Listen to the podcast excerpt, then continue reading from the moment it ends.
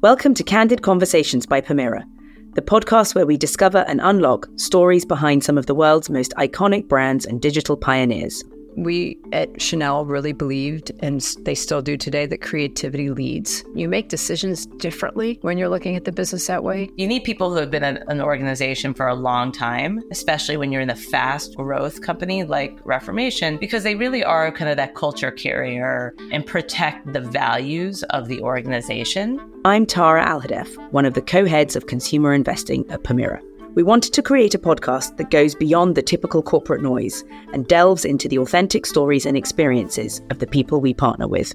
So I was in a meeting 48 hours before the IPO and I literally thought that I was going to, you know, vomit. I was sitting at the kitchen table with my mother and I told her and I I'm going to Berlin and sell women's shoes online and I can still remember that she cried actually. Throughout the series, members of our consumer team reach out to some of our friends and colleagues from across the network to have these candid conversations.